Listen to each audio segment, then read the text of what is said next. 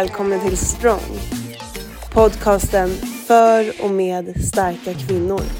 Med mig, Tuva Flodin.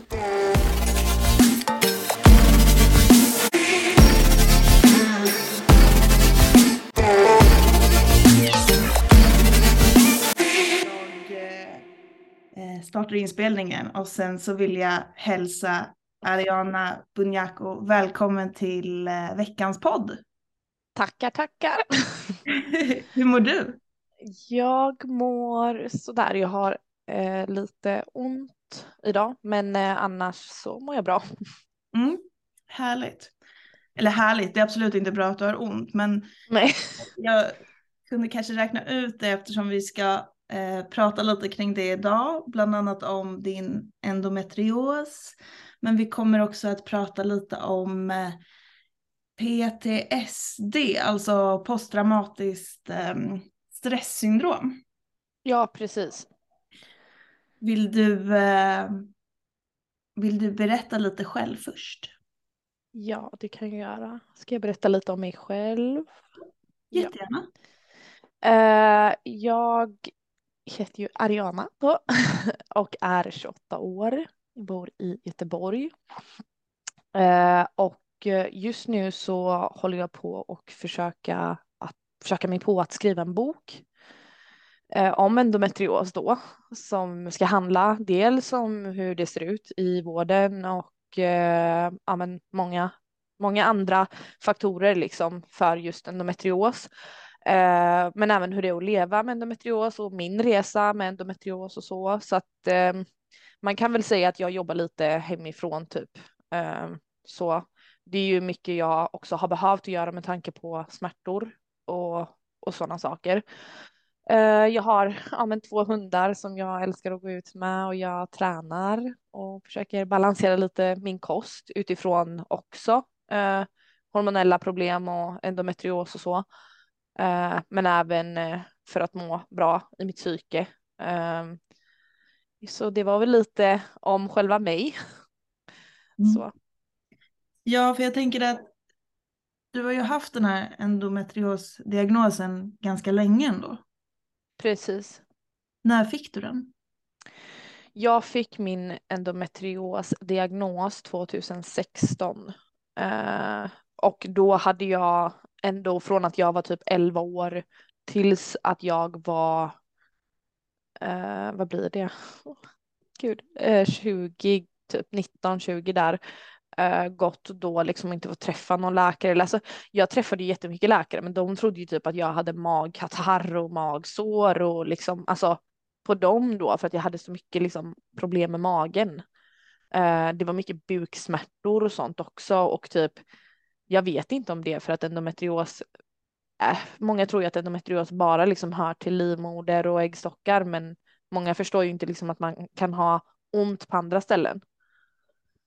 Så um, det började ju med att jag fick gå på möten och sen eh, till slut då efter alla de här åren då så fick jag ju till en titthålsoperation. Just det, för att endometrios, jag har ju haft ett eh, avsnitt tidigare om endometrios och det var ju så du och jag kom i kontakt med varandra.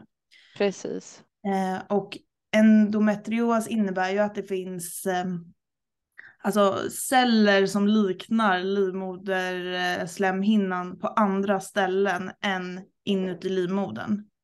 Exakt. Och de vanligaste symptomen är ju att man får väldigt ont, att man kan bli väldigt trött. Exakt. Eh, Precis. Och eh, när jag pratade med Emma om det här, och som jag spelade in det tidigare avsnittet om det här ämnet med, då kändes det som att det var eh, ganska outforskat, att det inte fanns så mycket, eh, varken kanske liksom forskning kring behandling, men heller inte varför det uppkommer och varför man har. Nej, nej men precis. Alltså det, man har ju inte liksom mer än att typ det står lite så att det, det kan vara genetiskt liksom, men inte just av vilken anledning du kan liksom få det eller alltså om det har, om det är sammanhörande med något annat. Eh, det har man ju liksom inte fått något svar på och sen precis som Emma då nämnde är att det, det finns liksom inte så mycket forskning eller kunskap runt, runt själva sjukdomen och det är ju jättesynd. Verkligen. Nu eh, vet ju jag att du, eh, alltså du har ju väldigt, väldigt ont när du har ont. Så Ja. att du liksom kan behöva åka in med din smärta. Precis. Det definitivt.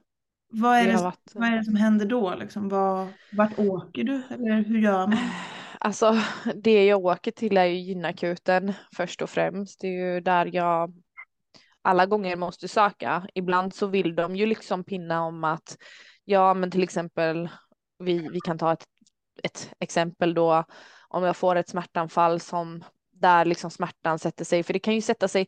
Många tror ju bara liksom att ah, men det är livmoderäggstockar, men som jag nämnde så kan det ju också stråla ner i andra ställen. Liksom, du kan ju få problem med att kissa, du kan få problem med att ah, men, eh, gå på toaletten, eh, göra nummer två eller eller till exempel ibland bara att gå. Alltså det kan ju, du kan ju få problem med benen. Alltså det är så individuellt hur smärtan sträcker sig eh, från var och en till varje person som har endometrios.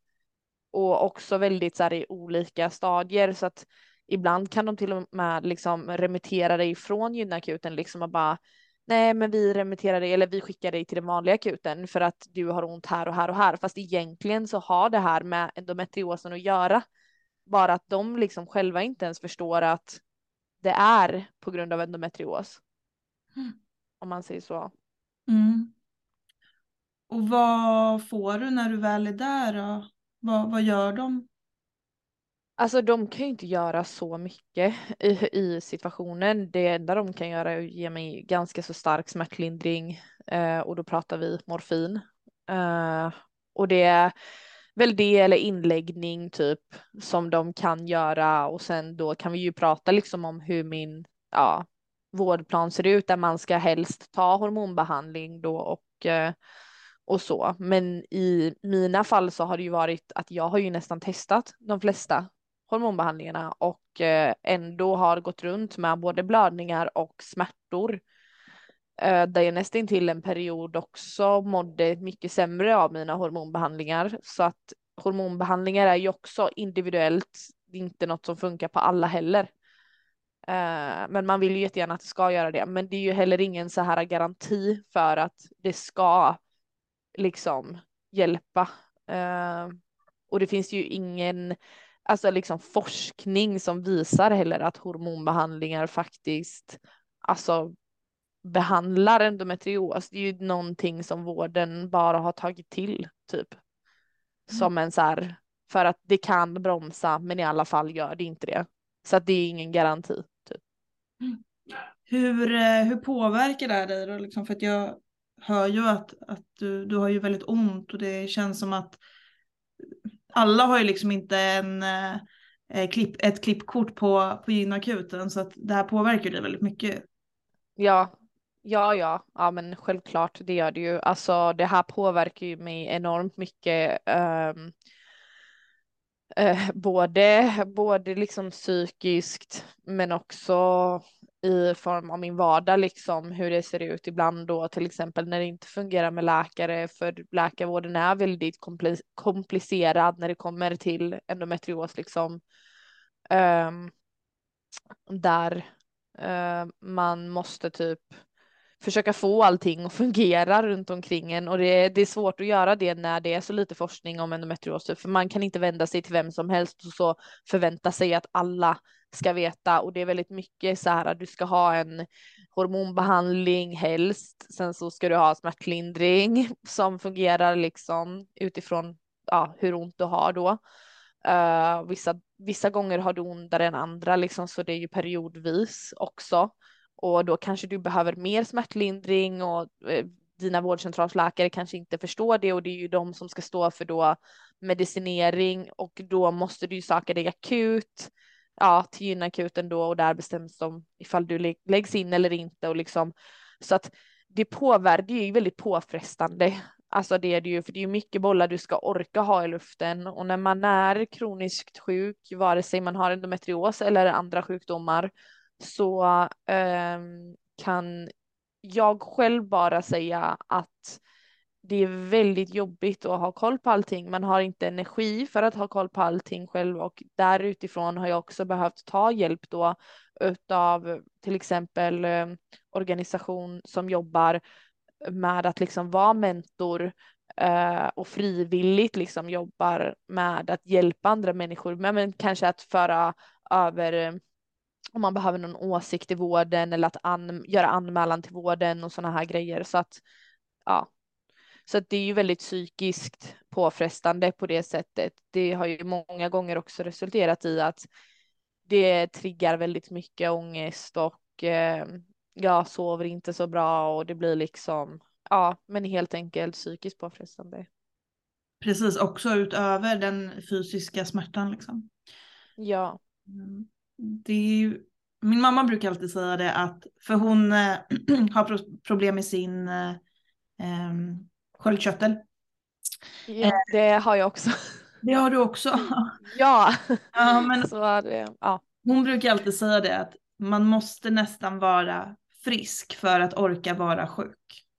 Det, det är så det är. För att det jag håller med din mamma. kan vara väldigt, som du säger, väldigt påfrestande både fysiskt såklart, men att det mm. ofta går ju över och blir väldigt psykiskt också. Ja, precis. Och eh, i mitt fall då så då är det ju det vi ska prata lite om idag, men också är det ju, det är ju endometrios, det är PTSD, eh, komplex PTSD faktiskt i mitt fall, så att det, det är lite olika saker, PTSD och komplex PTSD. Eh, I början trodde man att det bara var PTSD, men sen är det ju också sköldkörteln som kan påverka sådana saker. Eh, så, som depression och andra grejer. Man vet ju inte till slut vad som är vad egentligen för att det är så mycket liksom. Ja precis, kroppen är ju en hel, en hel apparat och inte uppdelad som det eh, ibland kan kännas när man söker hjälp. Då får man liksom hjälp med de olika enheterna mer. Precis. Men eh, du började prata själv där om PTSD så jag tänker att vi eh, rör oss ditåt. Och Absolut. Då är det två olika diagnoser. Ja, alltså det finns ju PTSD uh, och sen så finns det ju komplex PTSD. Um, ehm, och oftast så PTSD handlar om att du har varit med om ett trauma liksom som har gett dig det här sjukdomstillståndet då posttraumatisk stresssyndrom så som man kallar det. Det är ju förkortningen är ju då PTSD. Sen så har vi komplext PTSD eh, och komplext PTSD är lite mer så att du har under en väldigt lång period i ditt liv gått igenom väldigt många trauman. Det kan vara olika trauman eh, och därför då sätter det sig mer komplext. Ehm, men också har det visat sig att komplex PTSD har väldigt, väldigt mycket faktorer i din fysiska hälsa. Alltså att det påverkar dig mer fysiskt. Eh, och så då också att PTSD är någonting som är lättare att jobba bort och bli frisk ifrån än vad det är med komplex PTSD då. Just det. Och, och hur får man det här då, liksom? Vad, vad är det som har gjort att, att du har hamnat i, i det här? Uh, I mitt fall så har det ju varit uh, att jag har växt upp liksom med föräldrar som har eh, missbruksproblematik bland annat. Eh, sedan så har jag även eh, bott runt väldigt mycket på olika familjehem och även behandlingshem och liksom inte riktigt haft ett tryggt hem att bo i. Vissa familjehem har varit bra och andra har varit mindre bra. Sen så grundade sig också till då att jag förlorade min mamma väldigt hastigt när jag var ungefär 16 år gammal. Och i samband med det så utsattes jag även för jättemycket fysiska övergrepp eh, och våldsamma övergrepp av min dåvarande partner. Så det grundar sig i att jag blivit utsatt för väldigt mycket kvinnomisshandel, väldigt mycket våld, men också levt liksom i ohälsosamma miljöer. Mm. mm. Det var en hel del det där som du har gått igenom. Ja, ja. Det, det är många som säger och frågar hur jag orkar att stå på benen, men eh, man gör det ändå. Eh, vi är starkare än vad man tror och man eh, det har väl varit en sån grej typ att jag har ju bara ställt mig upp typ för att jag har inte riktigt hunnit liksom och lägga mig ner och liksom nej nu ska jag dö förrän jag liksom måste ställa mig upp igen. Jag har liksom inte hunnit anda mellan liksom alla saker som har hänt. Sen så har det ju kommit efter det liksom endometrios och ja men alla de här grejerna då också att jag för ett år sedan förlorade ett barn och, och lite så här så att det i sig blev ju akuta operationer som också ledde till traumatiska tillstånd som jag måste bearbeta än idag, typ innan jag kan skaffa barn och sånt. Så att det har ju bara kommit liksom smäll på smäll på smäll på smäll typ. Ja. Ja men precis och det här har då kommit ikapp sen eller för att du, du bara reser dig gång på gång på gång? Ja, alltså jag reser mig ju gång på gång på gång. Jag har ju fått, alltså medicinskt sett så har jag ju fått väldigt mycket alltså, stöd så jag får jag har ju i perioder att jag äter sömntabletter för att kunna sova på nätterna för att eh, liksom jag kan drömma återupprepat liksom om trauman. Jag har ju även blivit utsatt för eh, ja men eh, ja, vapentrauma och lite sådana grejer så det är väldigt liksom intensivt.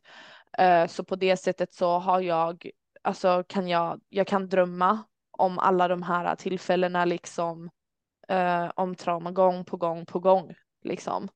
Och då vissa nätter har det blivit liksom att jag inte får sova och sen jag måste jag sova och då har jag liksom medicin som stöd för att kunna ta mig igenom. Det är ett av symptomen som kommer med både PTSD och komplex PTSD så att Eh, sedan är ju det. Med sömnen menar du? Att det är ett symptom? Precis. Ja. Finns det att... några fler, några fler eh, symptom som kommer?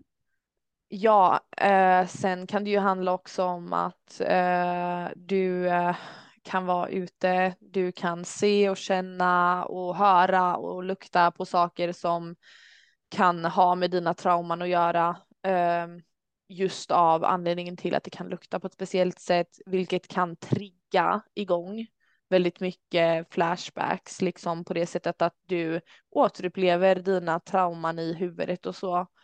Eh, i mitt fall blir det väldigt mycket frystillstånd. Jag fryser till väldigt mycket och liksom eh, jag får ju ångest och så. Man kanske inte ser så mycket utifrån, för det är ju inte alla gånger. Alltså, alltså många tror ju typ att det är väl att man gråter och skriker och man hörs och så, men, men så är det inte alla gånger. Alltså du, du kan ju frysa till och verkligen liksom ja, men bara skaka eller liksom tro att du ska dö för att ditt hjärta slår så pass snabbt.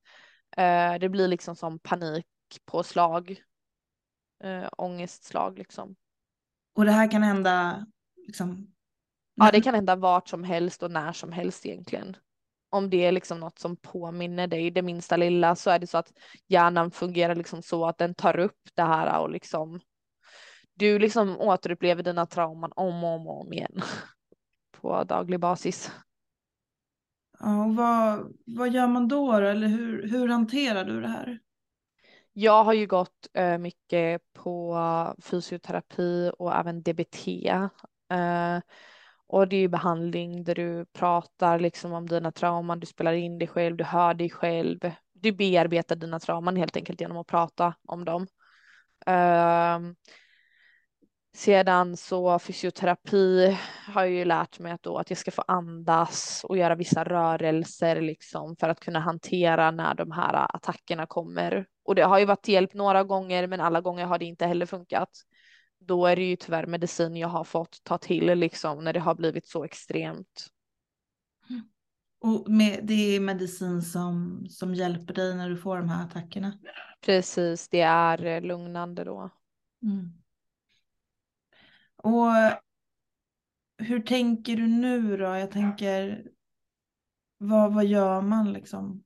Det låter ju extremt eh, påfrestande hela den här eh, Ja, alltså det är ju påfrestande. Det går ju hand i hand liksom med fysisk och psykisk ohälsa och det blir ju som en ond spiral som bara liksom spinner och spinner och spinner och alla gånger så är det ju inte lätt heller att få läkare att samarbeta med varandra och förstå liksom. Eh, I mitt fall har jag ju fått kalla till SIP-möten flera gånger där det ska funka så att man ett SIP-möte är där flera stycken är inblandade då, till exempel om man har myndigheter inblandade som i mitt fall då, eller läkarvård, uh, där man är flera stycken på mötet så att man liksom all, där var och en liksom har det inte funkat under en period så ska var och en liksom hitta sin, sitt ansvar att ta som, eh, ja, som vårdgivare eller ja, det kan vara socialtjänst eller vad som helst.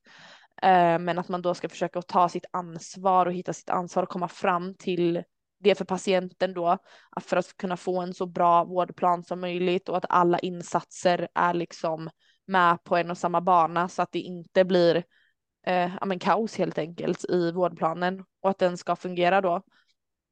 Eh, vilket är jättebra eh, om det funkar. I mitt fall har det ju många gånger inte funkat och jag har fått anmäla till eh, patient, patientnämnden i första första hand och även innan anmäld till ja, IVO då, IVO-inspektionen för vård och omsorg. Vad, vad är det som inte funkar då när, när det blir så här? Eh, det, är, alltså det är väldigt mycket, problematiken ligger i att det är väldigt mycket liksom misskommunikation eh, i mellan eh, vårdinsatser och att de inte liksom tar patienten eh, riktigt på allvar. De jobbar liksom inte för, de jobbar så himla olika och det blir liksom, de verkar inte läsa journaler och så, så det blir väldigt mycket missförstånd, liksom misskommunikation. Eh, där en läkare kanske säger en sak och en annan säger en annan och sen blir det bara för patienten blir det ju kaos då, för då får man ju liksom, ja men någon säger den och sak och sen säger den andra en annan sak. Och liksom, då blir det ju väldigt svårt att veta eftersom att man behöver ju en, vård, alltså en vårdplan som patient och alla gånger så håller inte alltså vården ja, det de lovar då och det är ju att de ska ta hand om sina patienter vilket är jättesynd. Det är ju tyvärr också något som är väldigt alltså väldigt återkommande i alla fall i endometrios eh, endometriosvården men eh, även då att eh, psykiatrin eh, och Eh, eller ja, slutvården då är väldigt, har väldigt högt tryck på sig eh, och de är väldigt så här eh, underbemannade som jag har förstått det då. Precis. Vad, eh, vad hade du liksom... Jag vill bara krama om dig. Det känns det är lite jobbigt att vi har det här på, på Zoom. På Zoom. Ja. Att, det är så himla mycket du har gått igenom. Och, ja, det är en del. Och ändå så vill du dela med dig av det här. Jag tycker att det är så det är starkt och stort och fint av dig. Vad... Självklart. Men vad är det som gör att du vill dela med dig då? Jag tänker vad... Alltså det som gör att jag vill dela med mig av hela den här situationen är att jag vill liksom att, eh, att alla ska liksom, eh, även de som lider av både PTSD och endometrios, eller kanske till och med båda två, eh, vare sig det är komplext eller inte, eh, och hur man än mår i sin endometrios eller vad det är, liksom att man ska veta att man är aldrig ensam, att det, det, liksom, det är fler som kämpar och eh, också någonstans höja min röst i det och säga att ge liksom aldrig upp för att i slutändan kommer det vara värt det om du väl ger ditt allt liksom och man, man måste vara stark som det ser ut idag. Uh, man får inte låta liksom sin läkare köra över en oavsett om man är PTSD-patient eller endometriospatient. Man måste liksom kämpa för sin egna hälsa uh, och bara inte ge upp och anledningen till att jag liksom vill dela med mig av det då är att andra ska ändå se utanför det här också hur, hur en del personer lever och ändå förstå men även kanske är det någon vårdgivare som sitter och lyssnar liksom.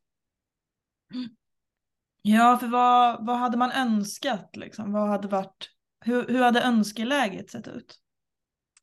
Alltså önskeläget hade väl varit typ att eh, det hade väl ändå varit typ att man eh, forskade mer om eh, till exempel endometrios. Eh, att man fördelade, om vi ska gå över till PTSD snabbt angående det då, att man fördelar liksom PTSD-patienter eh, från eh, andra eh, men typ av alltså personlighetsstörningar eller diagnoser liksom. Eh, och att eh, man liksom förser med att kanske centrum för PTSD-patienter och jobbar på ett annat sätt med dem. Och så har vi väldigt fyrkantig vård här i Sverige så att det, det finns ju bättre vård i andra länder. Och man ser ju att det har kommit så mycket mer saker för PTSD att jobba med när det kommer till eh, kognitiv beteendeterapi och eh, sådana här saker som inte riktigt har kommit hit utan vi har liksom väldigt fyrkantig vård som man ibland önskar att de liksom skulle ändra om och att man då kan gå utanför de här ramarna lite eh, för att se till en patients liksom bästa. Mm. Vad, du nämner att man skulle eh, separera PTSD och andra diagnoser. Gör man inte det idag? Eh, alltså så här är det. När jag först och främst innan jag fick min titthålsoperation till exempel så var det ju mycket det här med att då PTSD, komplex PTSD ger fysiska symptom. Så att jag blev ju nästan liksom mer sagt att jag var ju psykiskt sjuk, jag var inbildningssjuk. Eh, innan jag fick min endometriosdiagnos då. Eh, och då skyllde man ju det mycket på PTSD. Men sen så var det ju inte bara PTSD utan då hittade man ju endometrios när man opererade mig första gången då. Eh, och, och då såg de ju med egna ögon liksom att det här är inte, det här är inte bara liksom psykiskt, det här är även, uh, ja, det är även fysiskt liksom, det här är på riktigt.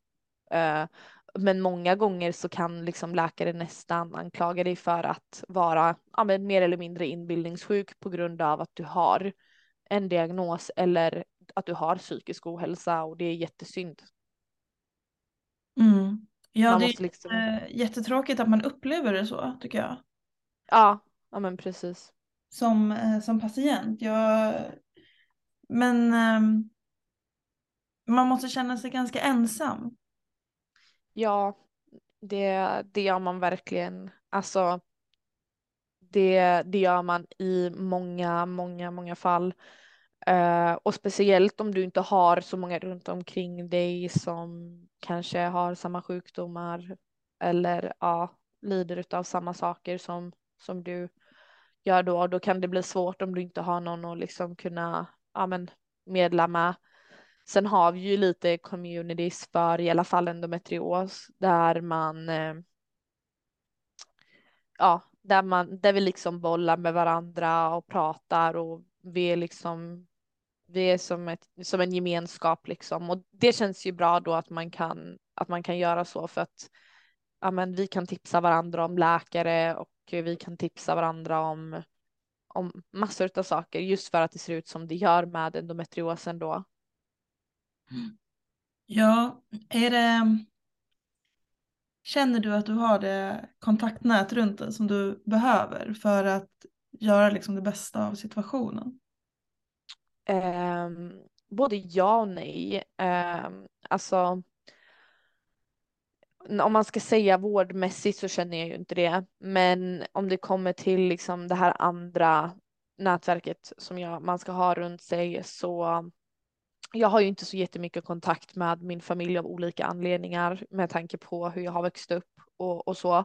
Men eh, jag har ju definitivt vänner runt omkring mig som förstår eh, åtminstone min PTSD-problematik då. Eh, kanske inte så mycket av endometriosen, men de försöker väl ändå ja, men se det på något sätt. Och så har ju, ju även min eh, partner liksom som försöker också göra sitt bästa liksom och peppa mig och försöka få mig att liksom orka och, och psykiskt liksom ge inte upp och ja.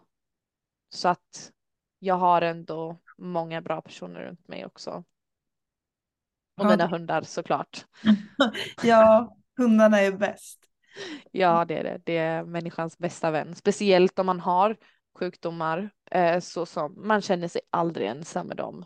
Om det är en dag man liksom måste ligga hemma för sin endometrios eller för sin PTSD så har du dina hundar. Mina hundar är, alltså det är, det är mina stenar. De, de förstår mer än vad man tror. Ja, verkligen. Vad är det för ras?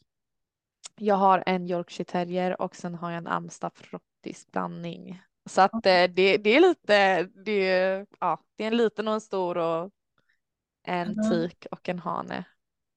Okej. Back to it. Ja, wow. Jag är lite tagen. Du vet, det, det är liksom...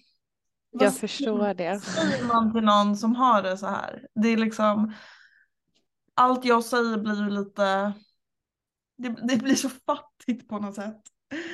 Nej, nej, men jag, jag förstår dig till hundra procent. Det, är många som säger det och då kanske de inte ens har eh, hört hela min livshistoria. För det är ju mycket, även här, nu när vi pratar, som jag inte delar med mig av och väljer att inte göra eh, av vissa anledningar. Så jag, jag har ju mitt eh, jag har ju min ram för vad jag känner mig bekväm med att dela med av och sen så finns det ju mycket andra trauman som jag upplevt som jag absolut inte känner att jag är redo för att dela med mig av. Men eh, det är många som blir liksom tagna och bara du måste skriva en bok om ditt liv och det hade liksom blivit en succé och man bara ja. Ja, är det planen? Ska du skriva en bok?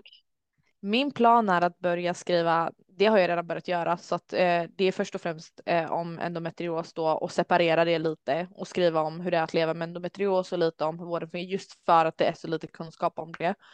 Eh, men sen är också min framtida plan att faktiskt skriva en bok om, om hur mitt liv har varit, alltså i grund och botten generellt eh, och allt jag har gått igenom.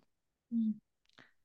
Vad, eh, vad vill du att den boken ska ge till andra?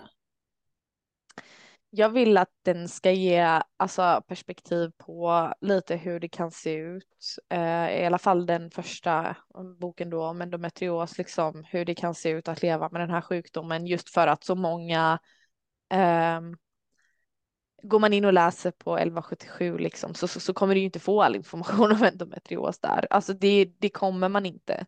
Eh, utan eh, man det med endometrios är så himla komplicerat. Man måste ju söka till sig den informationen själv på, på alltså googla och på de här sätten. Men alltså liksom det jag vill få ut är väl då liksom att ändå försöka få folk att se att endometrios är inte bara, det är inte bara mensvärk liksom. Det är inte bara de här grejerna. Mm. Vad, eh, vad gör du då? Vi måste ju liksom, nu har vi bakgrundsbilden. Det, Mm. det är kämpigt liksom. Men vad gör du för att ta dig vidare, ta dig framåt? Hur, hur, vad har du för verktyg just nu att ta till? jag försöker då min, mildra eh, symptomen på mina smärtor genom att, alltså ja, i, i dagsläget så att jag just nu eh, lite mediciner för att orka med. Eh, för att ibland, vissa dagar har jag ju sån smärta, men annars så försöker jag att ta mig till gymmet till exempel. Det har blivit en räddning för mig lite, komma bort. Eh, men också skriva är en sorts terapi. Det är, du skriver av, det är liksom dina känslor. Eh, det gör jag ju väldigt mycket. Jag skriver både dagbok och sen skriver jag ju den här boken då. Ehm, sen eh, generellt försöker jag liksom, ja, men, kolla på olika saker, söka upp andra grejer gällande till exempel kost. Vad kan man äta för att reducera smärtor? Eh, mycket som man inte lär sig eh, liksom i vanliga vården. Det, det är det som får mig orka liksom och ta mig vidare, att jag har det här drivet inom mig fortfarande att liksom inte ge upp för att jag inte ser på det så fyrkantigt som, som de flesta gör. Så det blir liksom som en, eh, som att jag, jag liksom tar mig upp på grund av de här sakerna och också just för att jag så jättegärna vill vara liksom en av dem som är med och bidrar för bättre hälsa till mig själv och till andra. Och det är mitt hopp och mitt driv om att ta mig upp varje morgon. Just för att en dag kunna vakna och liksom nu har typ endometrios fått en kur. Det hade varit det liksom bästa scenariot. Så jag tar till mig gym. Um, jag tar till mig att liksom variera min kost, kolla mycket på, på folk som liksom skriver och förklarar om kost och um, jag är även utbildad fransstylist så jag gillar att göra fransar och så. Ehm, jag har också ibland fått ja, skita i det på grund av att jag har smärtor liksom om man ska sitta och man ska vara bekväm och det är många timmar och, och så så att det har inte funkat alla gånger faktiskt men eh, jag försöker ändå få det att funka eh, så mycket som jag bara kan.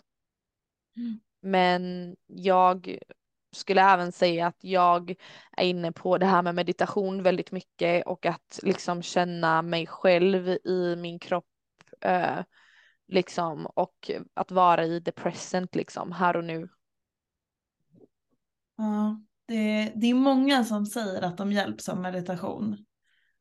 Ja, Psykiskt skulle jag nog säga att jag hjälps väldigt mycket av meditation och av också ha typ det här positiva mindsetet, eh, att också peppa dig själv, vara snäll mot dig själv, för det är väldigt viktigt när man mår så här som man gör, för annars är det jättelätt att liksom hamna i en spiral där man också eh, klankar ner på sig själv kanske för att man inte har kommit lika långt som alla andra eller eh, att man känner att man inte är lika produktiv som alla andra eller att för alltså samhället har ju ändå en sån här ideal om hur, hur man ska se ut och hur man ska vara och du ska vara bäst och du ska ha så här mycket följare eller du ska vara liksom du ska helt enkelt vara så, du är så fungerande och så produktiv som möjligt liksom för att vara någon i det här samhället.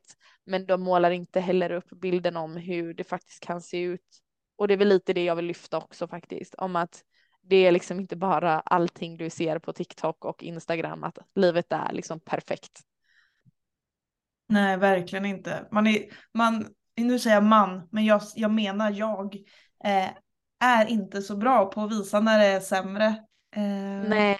Man kan genomskåda min Instagram ganska väl när det gäller när jag har sämre dagar, för då postar jag mycket mindre saker och det, det är så himla dumt för att om du är en person som ändå nu är inte jag en superstor influencer så, men jag har ju ändå ett konto som och med podden där jag förmedlar någonting och måste stå för någonting känner jag.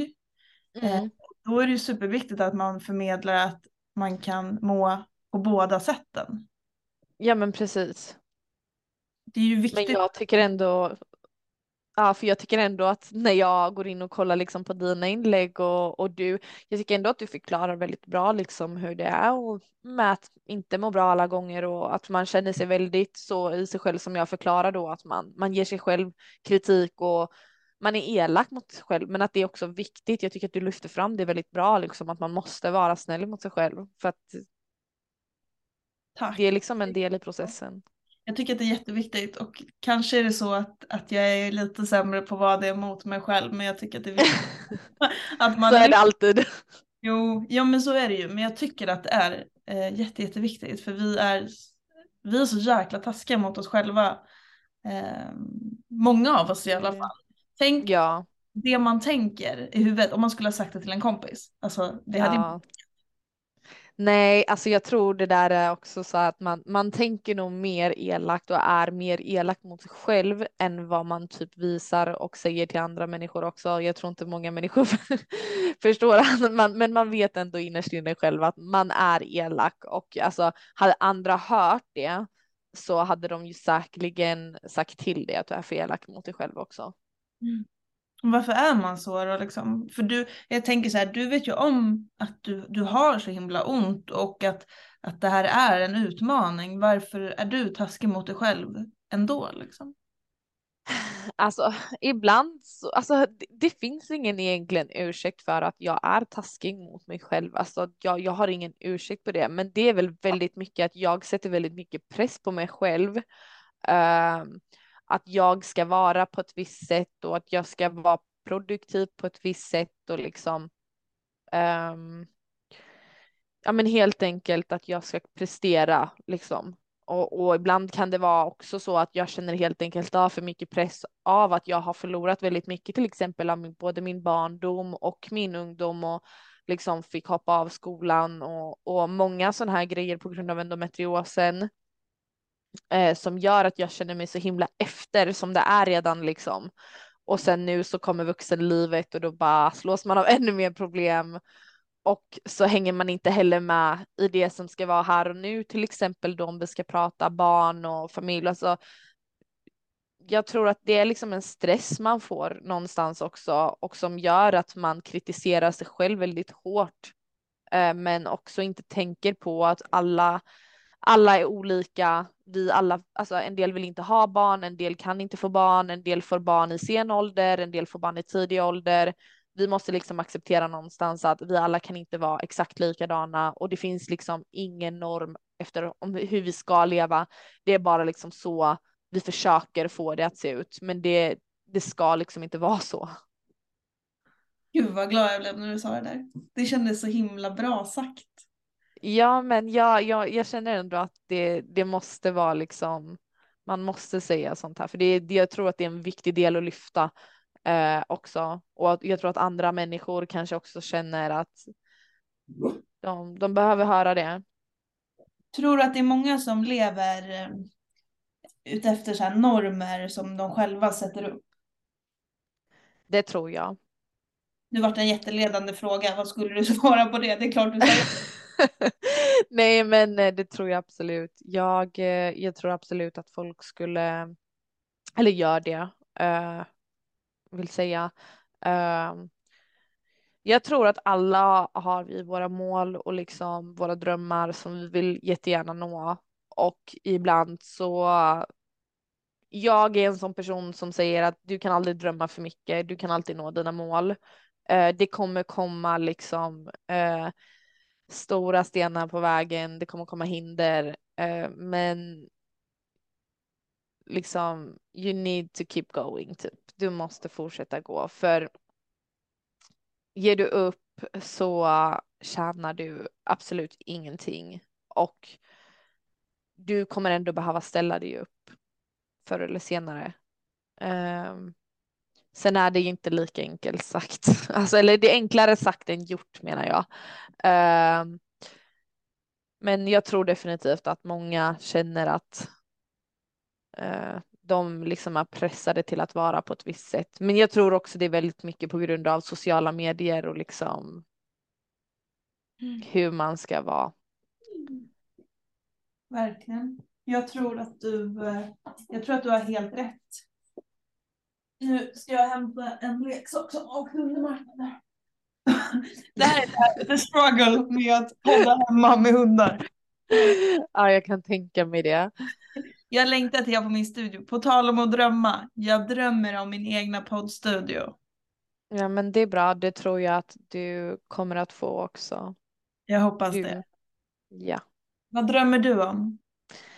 Alltså, jag drömmer ju om att få arbeta på något sätt ändå. Alltså antingen med kvinnor som har varit med om eh, det jag har varit med om då, eh, ganska mycket fysiskt våld och varit i en eh, nära relation och blivit utsatt för eh, så pass mycket våld som jag blev. Eh, så jag drömmer ändå om att få jobba någonstans kanske med kvinnor som har varit i de situationerna, men även med personer generellt som har varit med om alla traum, olika trauman som jag har varit med om. Uh, men jag insåg ju snabbt, typ för några år sedan när det var på kartan, liksom att jag behöver, jag behöver vara så pass stabil i mig själv för att orka göra det här. För jag tror ändå att det är ett väldigt psykiskt påfrestande arbete också att se andra.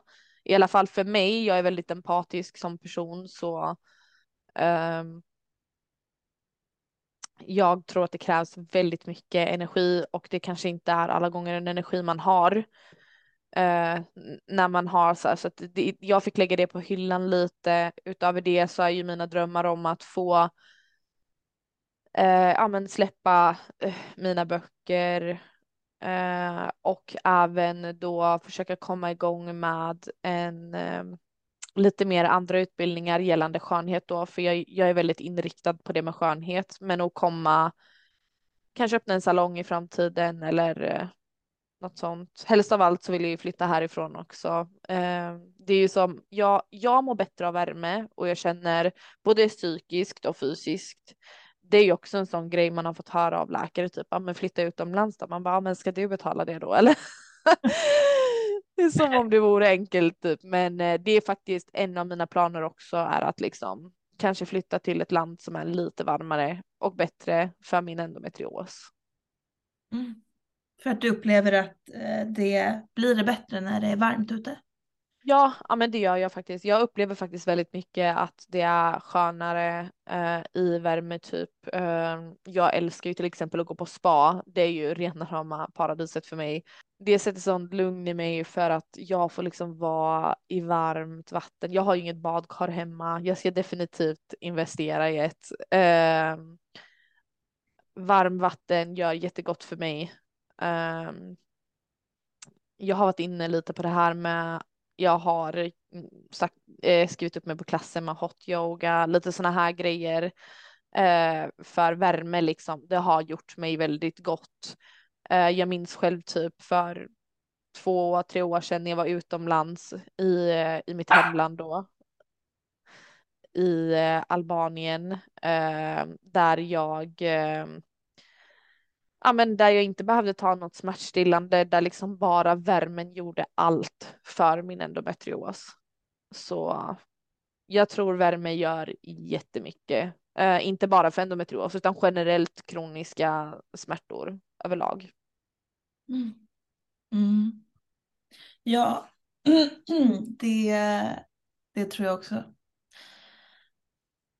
Jag eh, ska gå in på mina tre sista frågor till dig. Ja. Finns det någon kvinna som inspirerar dig och i så fall varför? Ja, det finns det. Eh, jag är väldigt inspirerad utav Rebecca Stella, bland annat. Eh, och det är mycket för att hon har varit väldigt uh, utåt och uh, liksom offentlig med sin resa liksom genom att kämpa att bli gravid. Just det. Uh, hennes IVF-resa och liksom visat att allt är inte bara glitter och glamour för att man bor i LA liksom. Uh, hon har ändå alltså varit väldigt öppen med det och jag har följt hennes podd jättelänge eh, lyssnat väldigt mycket på hennes podd och blivit ett stort fan liksom av det och hur hon har kämpat liksom för att uppnå eh, det. Och det är ju just för att eh, det är just för att allting, allting nu mer, mer eller mindre glamoriseras på sociala medier, men att också det finns få av dem som faktiskt visar ut utåt liksom hur, hur, hur vi kvinnor kämpar med till exempel ofrivillig barnlöshet, endometrios, eh, PCOS och eh, massa olika eh, sjukdomar. Så hon är en kvinna som inspirerar mig. Vad fint. Det, det är alltid så fint när ni nämner någon som inspirerar er. Det finns många kvinnor där ute som Ja, jag har definitivt många som inspirerar mig, men hon är en av dem i alla fall. Ja, fint. Då, min fråga nummer två då. Eh, varför måste jag läsa de här frågorna varje gång? Jag har, jag har ju bara Jag fattar inte. Jag glömmer liksom bort dem typ. Eh, om du visste att du skulle lyckas, vad hade du gjort då? Om jag visste att jag skulle lyckas, vad hade jag gjort då? Alltså, då hade jag gjort ett botemedel för endometrios. det kanske låter lite långsagt, men jag, jag hade gjort det. Alltså visst, jag, alltså, hade jag haft liksom facit på att ja, jag kommer att lyckas med ett botemedel för endometrios, då hade jag gjort det, för jag hade räddat så många liv. Ja, det är klart. Det hade ju varit, eh, det hade varit revolutionerande. Precis. Bra, bra svar ändå tycker jag. Eller ändå. Ja. Jag tycker att det var väldigt bra svar. Det är väl klart att, att, eh, att det är eh, det är ju givet egentligen. Alltså det är så bra. Ja. Ja, så om du kunde gå tillbaka och ge dig själv ett tips eller råd, vad hade du sagt då? Um, och om jag hade gått tillbaka och kunnat ge mig själv tips eller råd så hade jag definitivt gett mig råd till att vara försiktig när det kommer till att springa in i en relation med någon så som jag gjorde när jag var ung. Eh, också att inte vara rädd för att be om hjälp när du är i en utsatt situation. Eh, ja, det, det är mycket råd och tips jag skulle ge till mig själv. Eh, att inte lita på vem som helst med tanke på att jag hade ju även skyddad identitet ett tag så att jag litade ju mycket på folk vilket resulterade i också att den eh, skyddade identiteten blev röjd. Så att jag hade nog gett mig tips att inte lita på vem som helst, att se över sin liksom cirkel, att alla runt om dig vill dig gott och liksom med på att få dig att må gott. Um, men också att inte ge för mycket av dig själv. till alla andra utan samla den energin till dig själv. Det är nog det jag skulle sagt till mitt unga jag som jag har gjort mest fel i liksom. Mm. Ja, det är väl alltid lätt att, att liksom säga att man har gjort eh, fel eller mindre bra val men jag tänker att det är ändå viktigt att komma ihåg att man är här idag på grund av allt det och det finns säkert en, en mening med det hela. Ja, det tror jag säkert. Jag tror väldigt mycket på allting med meditation, universum och det här så att jag är väldigt, väldigt säker på att allting i livet har en mening och jag är säker på att alla de här motgångarna jag har mött och möter på i mitt liv, eh, vare sig det är om min hälsa eller liksom att jag var i en våldsam relation, eh, att jag har lett med skyddad identitet, att jag har behövt, alltså allt i ett. Jag tror att det finns en anledning Kanske för att jag ska sitta här och inspirera andra personer. Jag är helt övertygad om att, eh, att det är något sånt. Det, det har definitivt en mening. Eh, allt är inte för ingenting om man ska säga så. Nej, verkligen. Eh, här brukar jag egentligen eh, tacka för mig, men jag kommer inte göra det idag för att jag har en fråga nummer fyra som jag har börjat ställa mina gäster också. Okej, okay, absolut. Är du redo? Ja. Helt vad, spännande. Ja, vad är din favoriträtt? Favoritmaträtt? Ja. Eh, det är faktiskt birria tacos. alltså vanliga tacos eller vadå? Nej, birria tacos. Det är typ latinamerikansk eh, tacos som de gör i Mexiko. Och då är det ju typ någon sån här buljong med så här äh, hög rev mm. och så här, så här olika typ ähm, salsa pickles i sån här med ost och skal och gud. Alltså jag har ju slutat äta sånt för att liksom balansera min kost mycket för att må bättre i kroppen och mycket kött gör ju att jag får mycket flare-ups liksom med endometriosen. Men det är min favoritmat alla dagar i veckan. Var någonstans äter man det här? Liksom, lagar du det hemma eller går du på restaurang? Eh, latinamerikanska restauranger brukar ha det. Ah, birria tacos? Ja. Ja. Jag måste ju pröva, jag älskar Ja det måste du verkligen göra. Om du, om du inte är vegan, vegan eller vegetarisk, eh, vegetarian så då... Ja, nej jag äter kött nu. Jag, ja. jag var Stockholms vegetarian ett tag men, ah, okay. men jag fick så jäkla mycket brister efter det. Jag fick så B12-brist och det ena med det tredje så att jag fick faktiskt gå tillbaka till att börja äta kött igen. Mm. Ja men jag, då rekommenderar jag definitivt birria tacos. Det är 10 av 10. Smarrigt. Du ja. Ariana, jag får tacka dig för att du delade med dig av så himla mycket. Jag är jätteglad ja. att jag fick ha med dig i podden och eh, jag är helt övertygad om att eh, du kommer göra någonting av det här som kommer hjälpa andra. Men jag får tacka själv. Eh, tack så jättemycket. Det var jätteroligt att få vara med i podden. Det finns så, så mycket annat jag hade velat lyfta.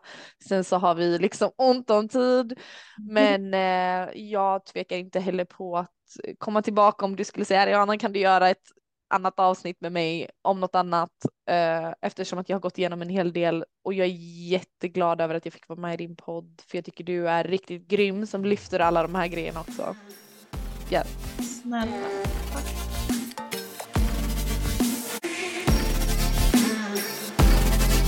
Tack.